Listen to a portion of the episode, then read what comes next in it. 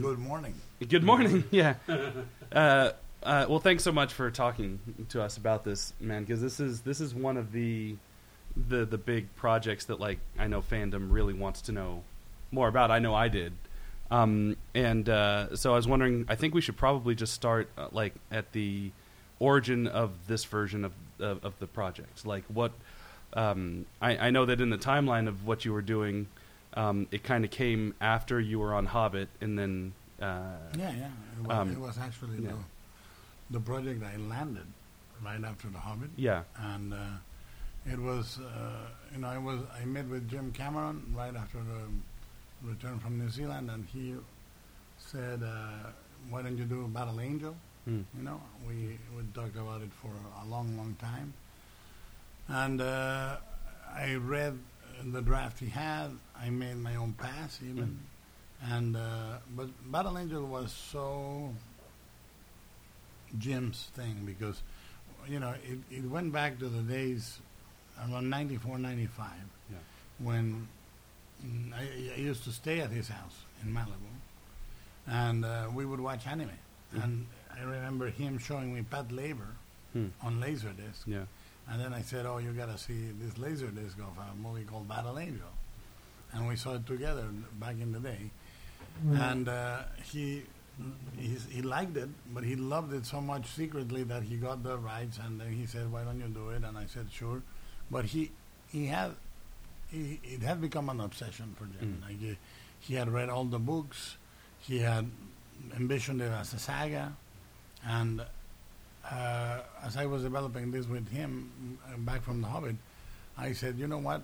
You you seem to absolutely get it, and I think that I'd rather do movies that will not get made without me. Mm. This movie will get made with someone one day." And I said, I'd rather do uh, Mountains of Madness, which was frozen already Mm. because I started developing it. Uh, I don't know, like uh, 97, 95, I don't know. yeah. So he he he said, "Oh, sure, you know, I'll co-produce it with Don Murphy, Susan Montford, and myself." Yeah. And we went on to um, to present it. I mean, at, at that point, um, uh, you know, Tom Cruise had seen Pan's Labyrinth and loved it, and we became friends. And he uh, wanted to read anything I had. He read The Strain in Galleys, Mhm. the Strain books in Galleys, and he loved them. And then he said, "What else?" And I sent him Monte Cristo, and he loved it. And then I, he said, "What else?" And I said, "I sent him Mountains of Madness," and he loved it. And he said, uh, "Which one of these you want to do?" And I said, "Well, you know, I think you would be perfect for mountains because uh, everybody's used to you winning the day." And it would be great for you to actually be part of a doomed expedition where nobody, nobody wins. yeah. You know, he loved that idea, and, we, and so I told Jim, and Jim said that's fantastic, and then we went uh, shopping with the movie. Now, I mean, i- we should go back to just your adoration of Lovecraft Yeah, uh, period, because without without that, you, I mean, it seems like that it, it's been it's so ingrained in your uh, in, in your uh, uh, visual style and you know in the stu- your your personal fetishes, fetishes and stuff that you like. You know, you can trace so much of that back to Lovecraft. So, uh, what what age did you? We- Were you, you were 11 when you first read this one? Was this the Oh, first one that you read? no, the first one I read was um, what is it called in, in in English? The Outsider. Mm, And The Outsider, I read. Uh, my brother had. I mean, I, I, I was a voracious reader, and I, I think I may have read something else, but didn't make an impression because I'm pretty sure he was included in the Forry Ackerman anthology. Mm. Probably was, but I I read the first one that made an impression was The Outsider, and it was curiously enough in my brother's literature uh, book school text he he was older than me by two years, and I was I would read anything that was near. I mean, I read my my parents' entire library. I read uh, anything at any moment. And my brother, we were coming back from school, and uh, it was a summer. I was probably I don't know four five.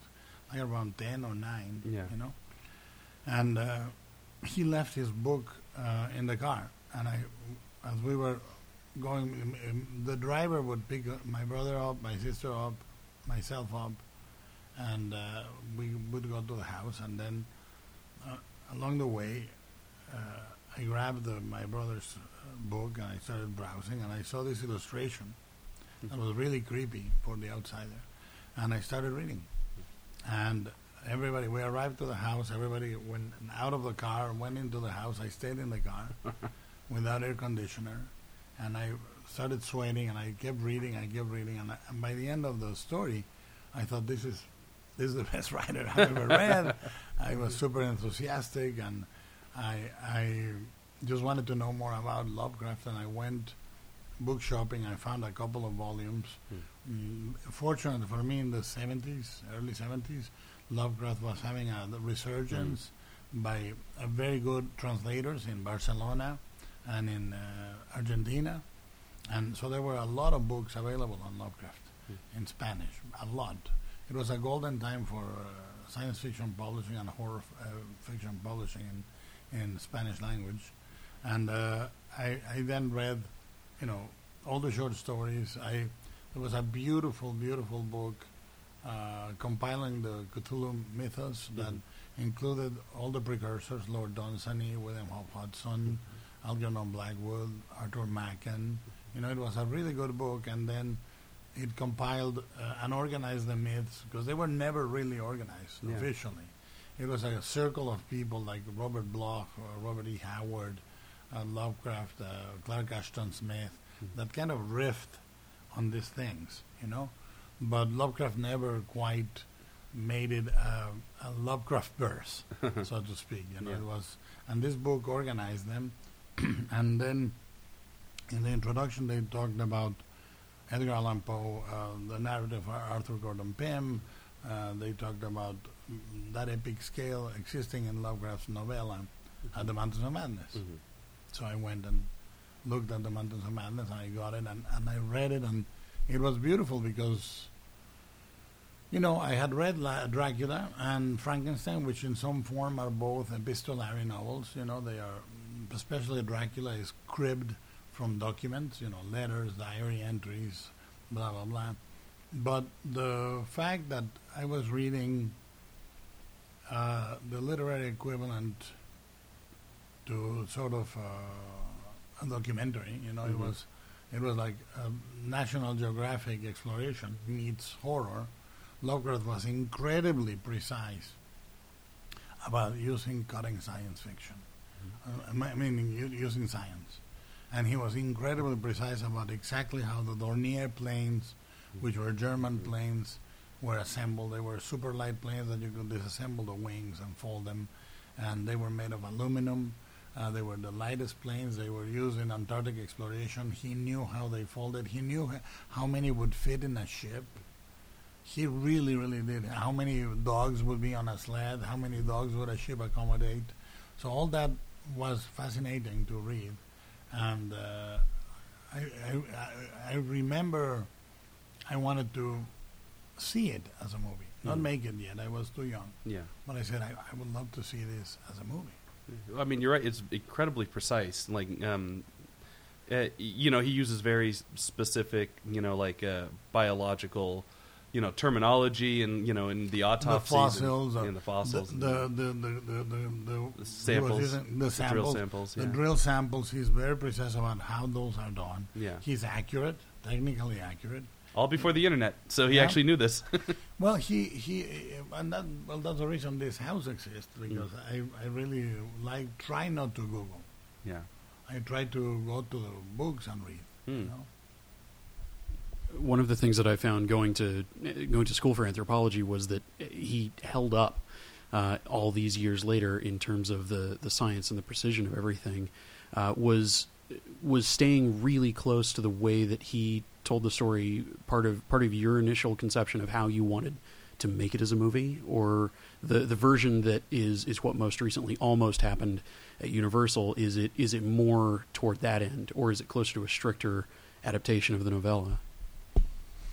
No, the novella, the novella, for it to exist, it would it, it, it would be possible, but it would be the most expensive uh, mockumentary ever made. You know, it would be really a mixture. Uh, I think that it can be made for for a different scale, and I actually am considering starting from scratch again Yeah. in the near future and do a new screenplay um, openly, you know.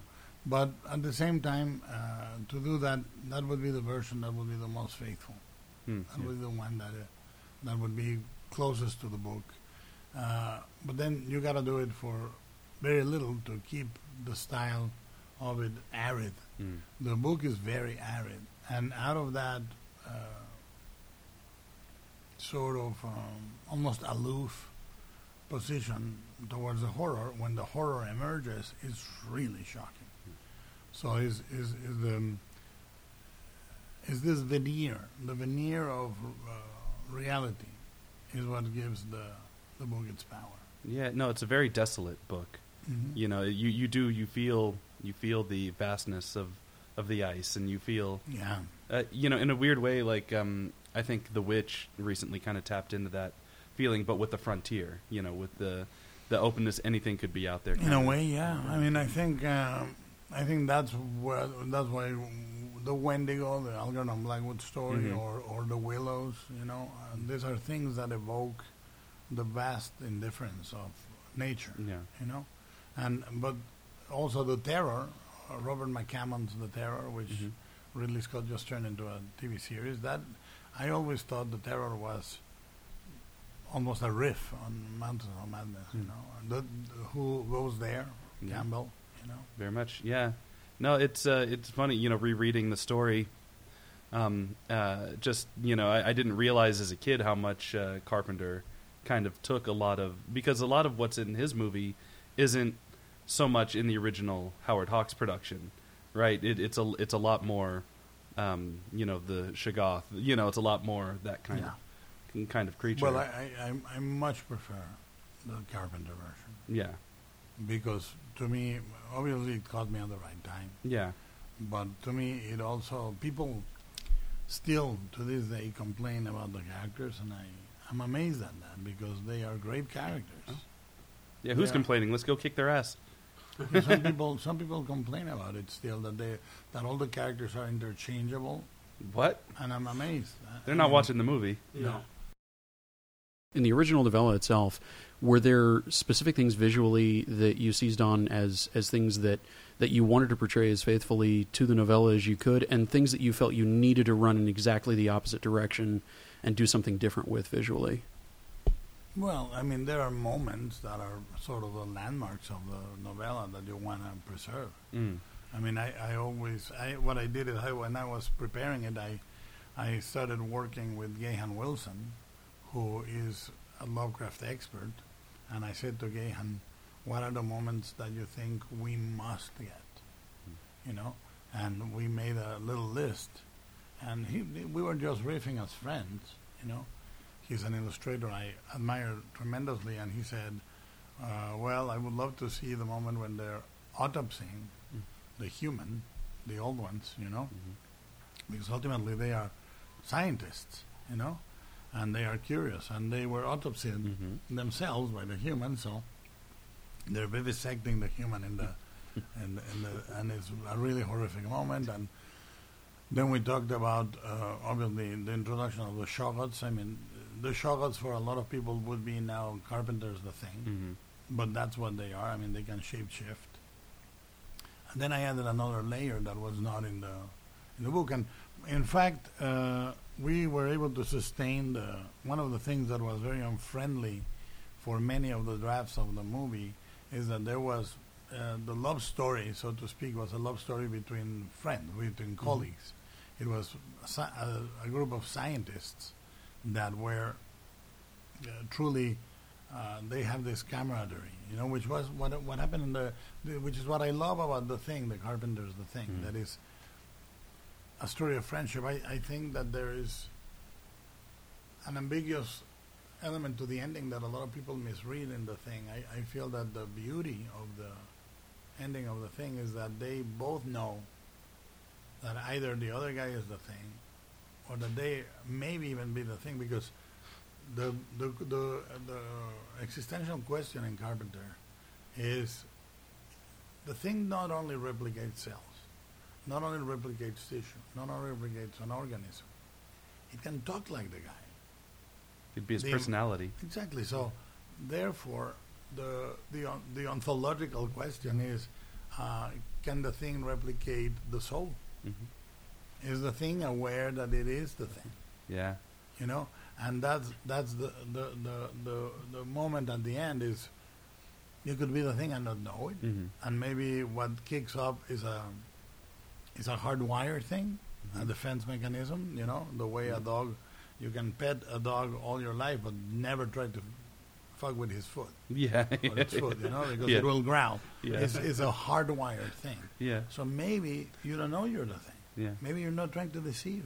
Maybe you think it is ridiculous. Maybe that's the ultimate Mm. defense mechanism of the thing. Being so sure that you're not, you know, and you kind of see that in Carpenter's movie too. When I- I when think he it's a- when uh, it's a complete masterpiece. Yeah, wh- when he, uh, I'm now blanking on the character's name and feeling awful. Uh, but when the the power, the gun is offered to the one that actually is the thing, Yeah. Norris. Yeah, when it actually is offered to him, and he just sa- says, "I don't want it." I don't want it. You know, it's like if he was a thing, and he the ultimate goal was to be, you know, it, you could say that he was. That's an ultimate form of camouflage, but I think that it's more interesting to say that you know that the that was Norris's. Well, that's my, Speaking- my analysis Yeah. of thing is that, and then I, I read I read a beautiful piece by, by in the New Beverly website by Kim Morgan, in Mhm. which she said, well, uh, the ending is beautiful because at the end of the day, even if one of them is the thing, they don't want to be alone. Mm, You know, yeah, they don't want to be alone, and they both know they're going to die. The thing and the human, whoever it is, they both know they're going to die. I mean, I think that's the ultimate injustice when somebody creates not a good movie, not a great movie, but a f- fucking masterpiece, and it gets ignored, Mm. or even worse, booed mm, and vilified. Because I, I was uh, of enough age to remember uh, even the genre magazines panning the thing. yeah, I remember the review in Cinefantastique. I may remember it wrong, but I, I think it read something like uh, Carpenter sacrifices all for uh, uh, to the altar of gore, mm, and uh, it was so misguided. And now, I, I- you know, I've told this anecdote before. I I had uh, in one dinner, one of the masters of horror dinners that we had early on. I I told John, uh, I said, um, you must feel really vindicated because now the thing is regarded as a mm, masterpiece. Says, what fucking good does it that, that does that do to me? yeah, And he's right.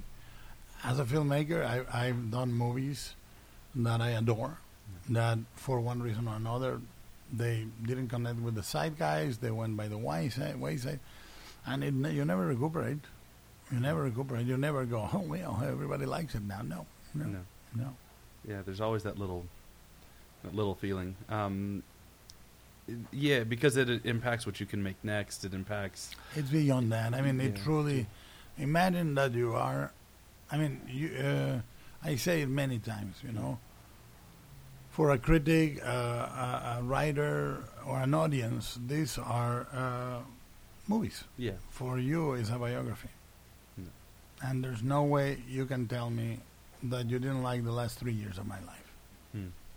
There's no way. yeah, There's no way I can accept it. I mean, I can accept it as an opinion, but I cannot accept it at, a, at an existential level no, because it took is the portrait of Dorian Gray in reverse. yeah, You know, uh, we are the portrait in the attic, and our movies are the living, the living creature.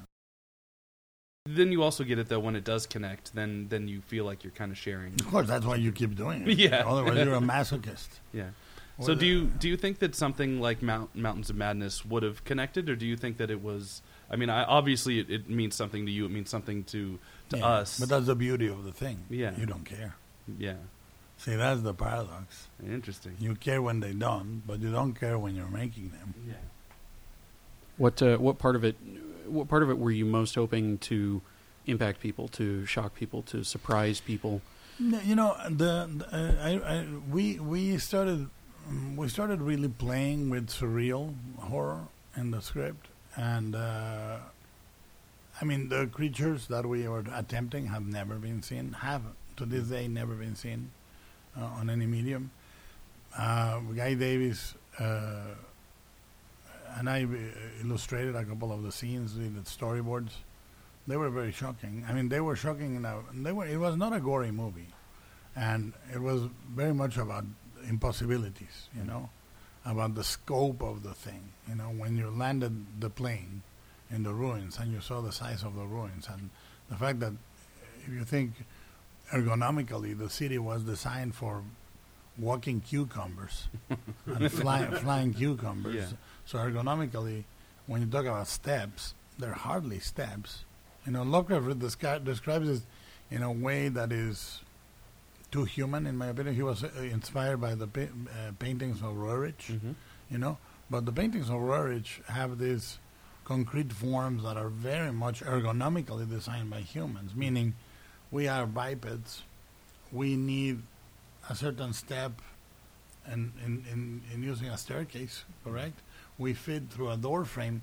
Uh, our living spaces are designed for our size, Mm-hmm. roughly six foot tall, you know, roughly a foot and a half wide, you know, Roughly. roughly. Some of us Right. But what I mean is, what the exercise we were making is okay. What would a city be? What would a window be for a flying, sliding, crawling cucumber? Well, I mean, it's already weird when you like go and you see like sets that were built for you know in the 20s and 30s for people who are much shorter, Mhm. and the doorways are shorter and the windows are de- closer to the ground, and there's already a feeling of unease I get when I go around that, and that's and Yeah. that seems like you're taking that would have been the next. I I remember crazy level. one of the artifacts I bought in Canada was uh, a denture from a soldier, made of ivory, uh, a, dent, a fake dentures from a soldier in Napoleonic Wars. Mhm. They were almost the size of a child.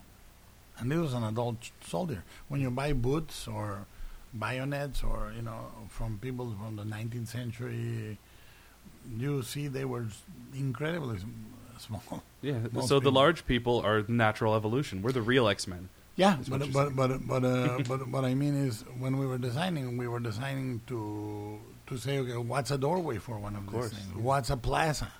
Why would they need a plaza? So we were design we designed a thing I called the, the kitchen, Hmm. which was really nightmarish. you know, because how would they cook? What would they eat? Hmm. You know, uh, I mean, this uh, and the thing is, um, very. I was very aware that uh, Alien, the first Alien, was very much a riff on Mountains of Madness. Uh, it's a ship, on an, uh, in this case, not an exploration, but it's a ship transporting. It's a tanker, Mhm. right? Gets an SOS, goes to an abandoned city slash spaceship, Mhm. sees that a shape-shifting alien killed its masters. Mhm. There is in the original screenplay and the original movie, there was a mural exactly like in the novel, Mhm. explaining how the creatures rebelled and killed the masters. Then they find the creature, and then it becomes alien. Yeah. You know, but the the, the, the very setup is very much Mountains of Madness. And then came Prometheus, Mhm. and uh, when I heard the name, I didn't know anything about the blood. I knew, oh my God, that's Mountains of Madness. Yeah. They're gonna have created life on Earth Yeah. which is the punchline. Of course. Spoilers ahead. you know, the punchline of the novel is they created man as a joke. Yeah. Uh, and I thought, well, that's out of the bag. I, and then saw the movie, and I think the mountains can still be made. Yeah. But, but the whole point of uh, the this Ridley Alien universe is to keep riffing on that. Yeah, and uh, I'd like to talk a little bit about um, the prep work that you've done because you've said that you've told me that you had. I mean, we've seen, you know, uh, at least on tour, you even have one of the albino Penguin, penguins. Um, and and you told me that you've done like VFX tests and stuff, right? You you've done a whole bunch of stuff like. So, h- how much work went into that, and like, what did you actually? Well, ILM, ILM was incredibly enthusiastic about making the movie. Mhm. And uh, John Knoll uh, said, "Why don't Why don't we do a trailer?" And they did a trailer, He said, um, "I know what you want. Let me cobble up things that that we have. Of course, cobble up an ILM means the AAA star, five star treatment in any other facility, and they made a self-contained, absolutely amazing looking teaser trailer. That was, I thought, inarguable. But then uh, we had developed uh, for quite a bit. Uh, we developed, I think, hundreds of storyboards, at least 60 or 70 pieces of art that are beautiful, and uh, about six or seven maquettes that show some of the creatures. Only in the Shoggoth stage. And I thought it would be um, a horror movie, not not in vogue with what is horror now, Yeah. but uh, almost a, a classic. Yeah. You know, I, I when I explained it to Universal, I said this is a neo-classic Hmm. movie because you're gonna feel like you're watching a classic, but it's gonna be edgier, scarier, much more daring. You know, and and then mm, Carol Spier, the production designer, we started breaking it down and we went into huge research, reproduced the engine room in a 3D model.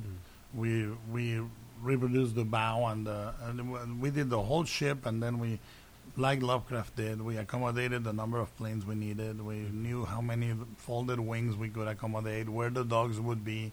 We broke down the ship, and uh, then we started scouting, and uh, we started scouting, and uh, the movie was presented to Universal for 150 million, with Tom Cruise starring and Jim Cameron co-producing along with us and we were going to open offices um, on a Monday and on a Friday. I was in near near the uh, border with the North Pole. I was in Alaska scouting. I wanted to shoot it really. It's very di- different landscapes, by the way. Oh. Everybody thinks Antarctica looks like uh, like only snow, but Antarctica is really rocky and uh, desolate in a different way than most places. But we found a couple of areas up north that we could fly equipment from Canada.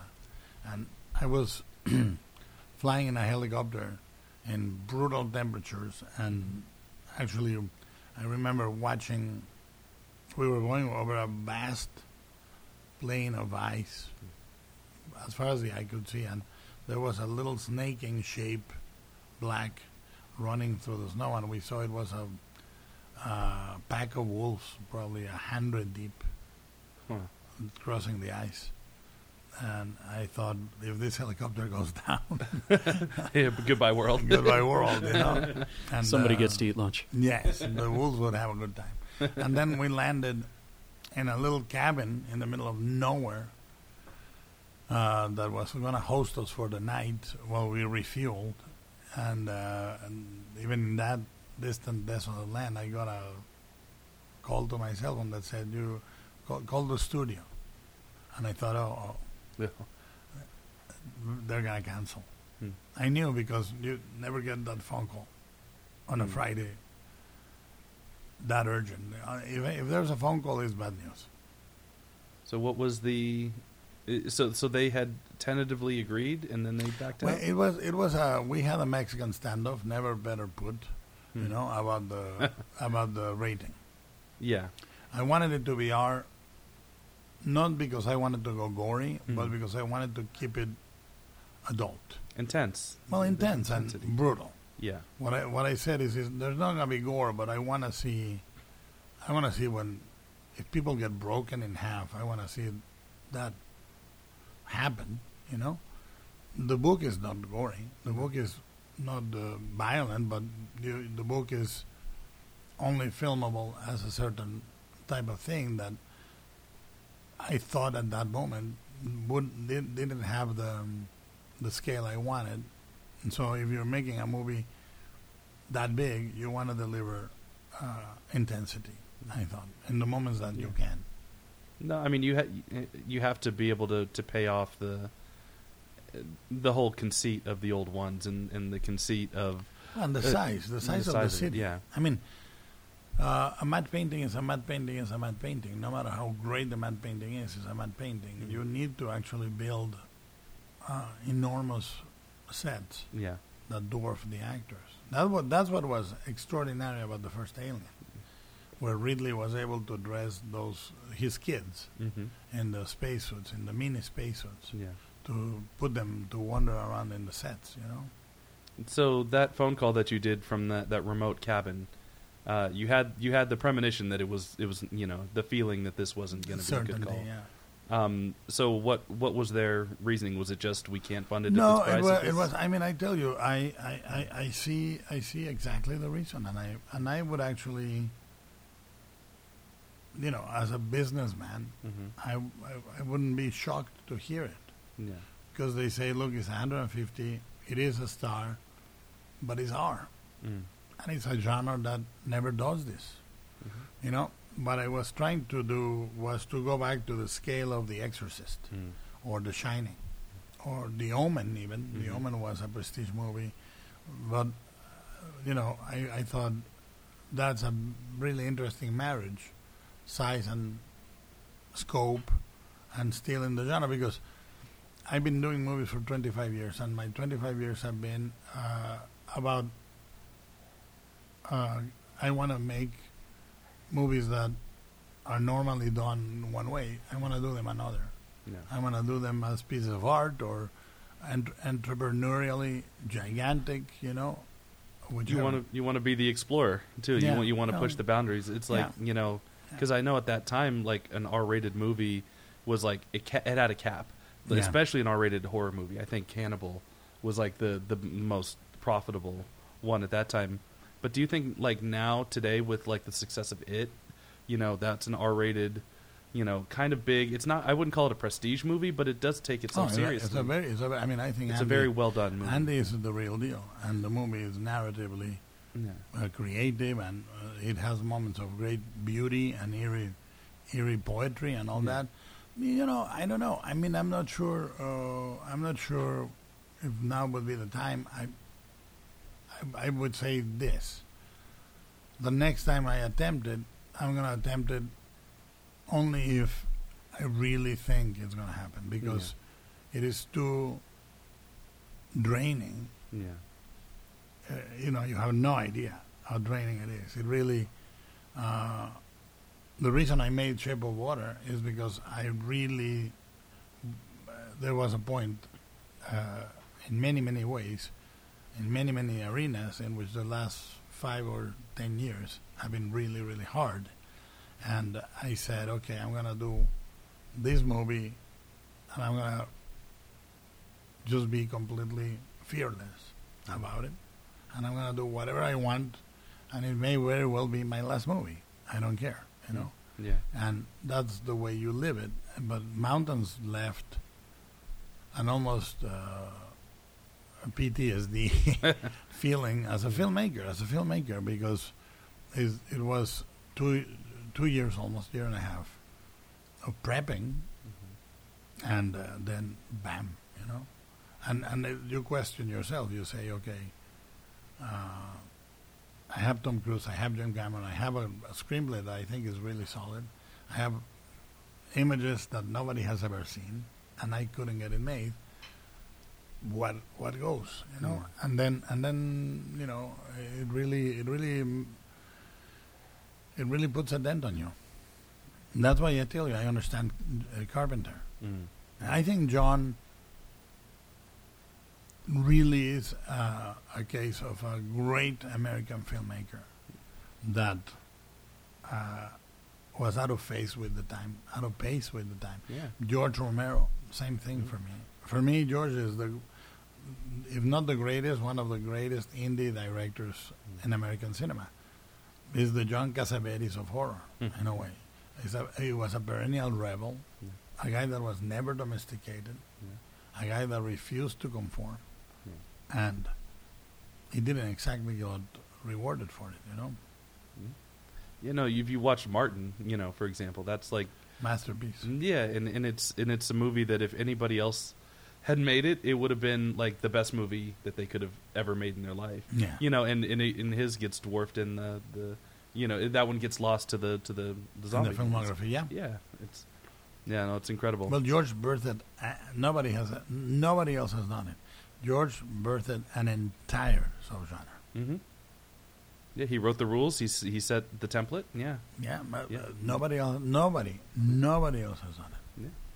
Are there any of these guys like John? Who I mean, John uh, John worked on Dark Dark Star with Dan O'Bannon, who did Alien. Dark Star had plenty of Lovecraft DNA in it.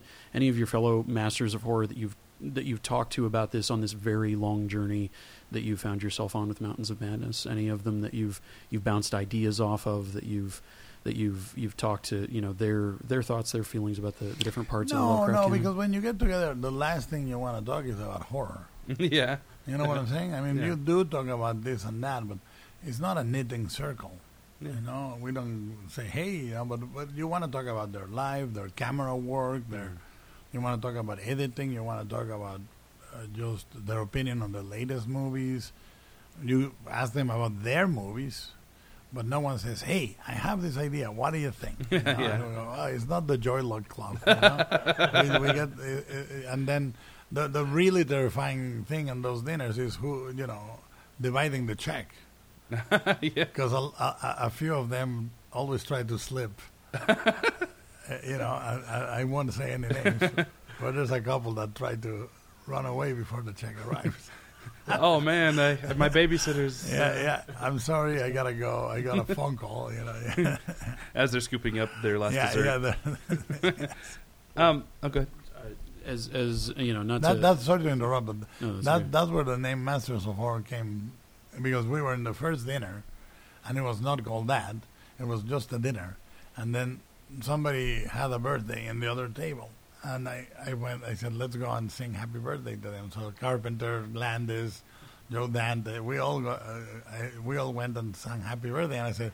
You may be unaware, but the Masters of Horror just sang you happy birthday. And then we started joking, and I said, The Masters of Horror divide the check. You know, the Masters of Horror checked that they didn't order two Diet Cokes. and then we were outside, and I said, The Masters of Horror give their tickets to the ballet park. And then I said, Who of the Masters of Horror will tip? Who will not? And it was a joke, you know, and then that's where the series came from. Yeah, yeah. Talking a little bit about your uh, ideas of going practical. Were you wanting to do? I'm, I'm assuming Yeah. you had to do a meld. Yeah, Uh, yeah. uh, we had we had we budgeted it. Uh, th- that was part of what what made the movie 150. Yeah. That there was a massive amount of physical effects Yeah. because I didn't think the materials and the techniques that we can use today would allow a blend of uh, physical and digital that would be really spectacular. Yeah. Yeah. It's. Is it? Were you thinking of going with spectral again, or was that going to? I was going to uh, well, Spectral is the one that did the maquettes and Yeah. did the budget. Yeah. And so spectral for the VFX and ILM was going to. Spectral for the yeah, m- physical effects. Yeah. yeah. and uh, and ILM for VFX. Yeah, ILM did a really thorough budget, and we, I mean, I wish uh, you could see the little desk. It's really amazing. Yeah. Is that uh, under lock and key at Universal? Is that the? No, no, no. I, I have a, a copy. It's just I'm, I'm very, very, very mindful of uh, the fact that. contracts and lawyers. And, Well, no, it was it was not actually. uh, It, it's it's a gray area because ILM did it on their own. Yeah. We no no money was exchanged, but you know, gray area is a gray area. Yeah. It, it- you know, there's uh, there's also uh, an aspect of respect to Yeah. you know to Uh, and and by the way, you know, I think that uh, uh, the parting with Universal was so amicable, Mm. you know, that if I went back and tried to do it again, that would be the the place I would go to first. even though they dumped you over the phone while you were freezing your ass No, off. no, no, no, no, because the the actual the phone call was, uh, can you meet on Monday? No, yeah. Yeah. Okay. So the the actual meeting took place on Monday uh, in California. Uh, but again, the Universal also is the the studio that financed the thing, Mm. you know, and and therefore, uh, the, somewhere in the books there is that. Uh, Red flag. expensive, red, expensive, R-rated, all male ensemble Antarctica warning. you Yeah, know? well, and it's and it's interesting though, like because just the way e- executives and the money people are bred, nobody wants to think in the long term. Like I've had that argument with people because I'm sure at this point, with as much merchandising and with as much, you know, uh, you know, retro screenings and Blu-rays and DVDs, the thing's probably turned a profit. yeah, but beyond that, I mean, look, it's Well, the new one too. if you No. if you go north a hundred, Yeah, the rules change. yeah, I, I, I, I know it, and it's an, an interesting exercise. I liked it, Mhm. and I, you know, I plan to play in that arena again yeah, in that size. But uh, you need to know that it's a different game. It's like playing college football and playing in the NFL. no. It's a very different exercise, and and I understand if they want to know that they have a sequel, you know, because the books, the amortization of the resources and the amortization of the what they call the IP, Mhm. you know, uh, only makes sense if you can make two or three movies. So the only way that that they like in today's market, the way you'd probably the only way you could pitch it is is like an extended Lovecraft universe. The only the only way For that you, can- the only way this movie should be made yeah, in the present uh, conditions is under eighty million dollars. Yeah. because then I think that the worst thing you can do is to then say, "Oh, that's what that's what cost over 150. Let's let's make sure that we can get a sequel." No, yeah, do the right movie or don't do it at all. So yeah, go smaller. yeah, You know. So if it happens, it'll happen smaller. Doesn't mean, I mean, doesn't mean it has to happen less spectacularly. I think that uh, the exercise in making Shape of Water for less than 19.5 million Hmm. and having the scope we have, you know, is a very good proof that I, you know, I will be able to deliver it at a certain scale, even with that budget. Yeah. You know, that that a few years ago was not thinkable.